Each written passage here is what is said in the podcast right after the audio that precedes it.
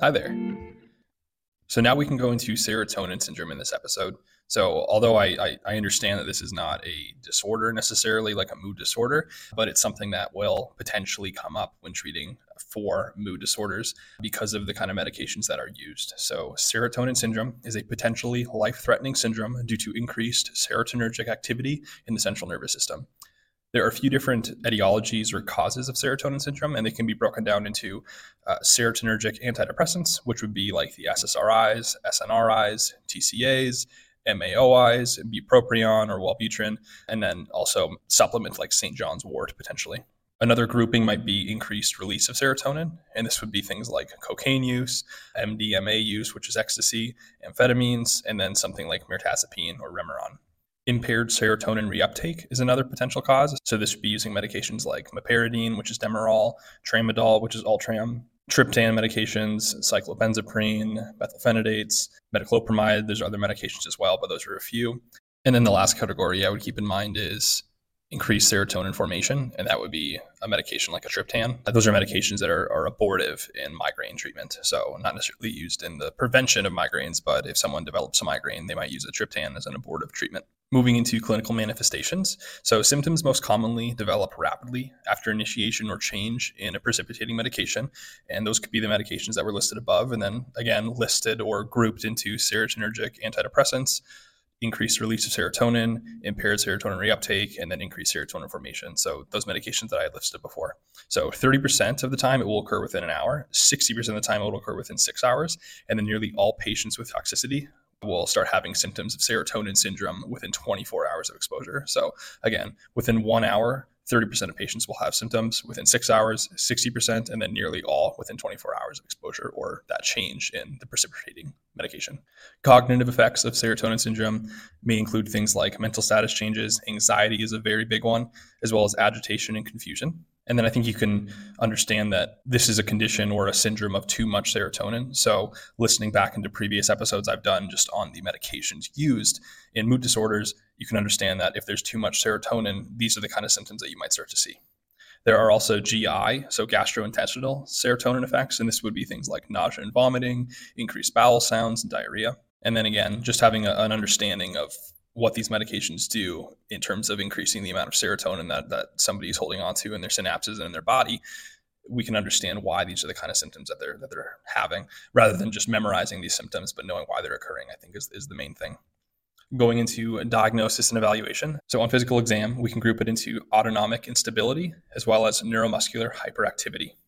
So the autonomic instability includes symptoms such as hyperthermia, tachycardia, hypertension, mydriasis, and then diaphoresis.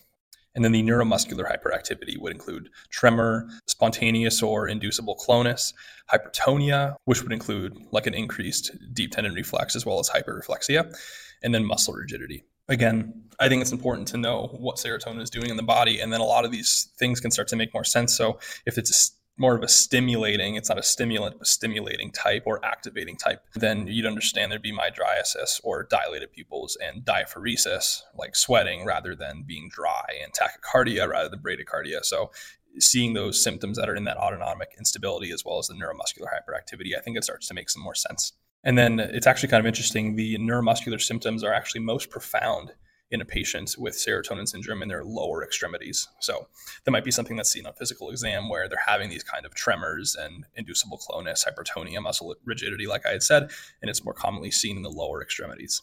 Maybe something to just keep in mind as well for exam purposes would be that the clinical diagnosis is made by the use of the Hunter criteria. It's just, again, like any kind of criteria you might think of, it's just walking through the diagnosis of serotonin syndrome, beginning with being exposed or having an increase in serotonergic activity. And then, you know, the first question that's being asked is, is there spontaneous clonus? That might be a yes. If they are having that spontaneous clonus, then serotonin syndrome might be present. If it's not present, then you might be looking into is there agitation, diaphoresis, hypertonic, and a temperature over 38 degrees Celsius? Yes, they're having serotonin syndrome. If they're not having those kind of symptoms, then you might look into seeing do they have a tremor and hyperreflexia. If it's yes, then it's serotonin syndrome. And if it's no, then it might not meet the criteria. I wouldn't memorize that. I would just make sure that you keep in mind that Hunter criteria is specifically looking at the diagnosis of serotonin syndrome. lastly, going into the treatment and management. So, looking at mild serotonin syndrome, prompt discontinuation of the offending drugs is the most important step. Discontinuation, supportive care, and sedation with benzodiazepines is usually sufficient in mild cases. Benzodiazepines are used for the agitation. They also reduce hyperthermia, and they will also help correct mild increases in heart rate and blood pressure. I think it's important too to keep in mind that antipyretics like acetaminophen are actually ineffective because increased muscular activity is actually what's causing the hyperthermia. So just because you're giving an antipyretic, it's not going to take care of the increased muscle activity that's actually causing the problem. So that may be a question that come up if if you're looking for a, a medication to give that's going to be lowering somebody's temperature, an antipyretic actually isn't going to do it in serotonin syndrome. Looking into moderate serotonin syndrome, it'll be the same kind of steps taken initially, especially the prompt discontinuation of the offending drugs, plus cyproheptadine in order to improve autonomic instability. So, cyproheptadine is indicated if benzodiazepines and supportive care fail to actually improve the agitation and correct vital signs. Again, looking at that, so cyproheptadine is improving the autonomic instability. Those are the things like hyperthermia, tachycardia, hypertension, mydriasis, and diaphoresis. So if we're moving into a place where cyproheptadine is, is being prescribed or is being used to, to treat somebody with serotonin syndrome, we can know we're past the mild stage. We're moving more into, into moderate serotonin syndrome where, where we really need to get this under control. Another thing that I think it's important to keep in mind is that propranolol is actually avoided in patients with serotonin syndrome. The idea is that it will cause hypotension, which can mask the effectiveness of treatment. So serotonin syndrome is causing hypertension. If the hypertension caused by serotonin syndrome is masked by propranolol, which is going to, of course, decrease blood pressure, we can't really see how well a benzodiazepine or the cyproheptadine is, is actually working. So, again, the first step is going to be discontinue the offending drug. Benzodiazepine is going to be helpful in sedation, as well as reduce hyperthermia, and then hopefully correct the mild increase in heart rate and blood pressure. And then cyproheptadine will be used in cases where that's not cutting it.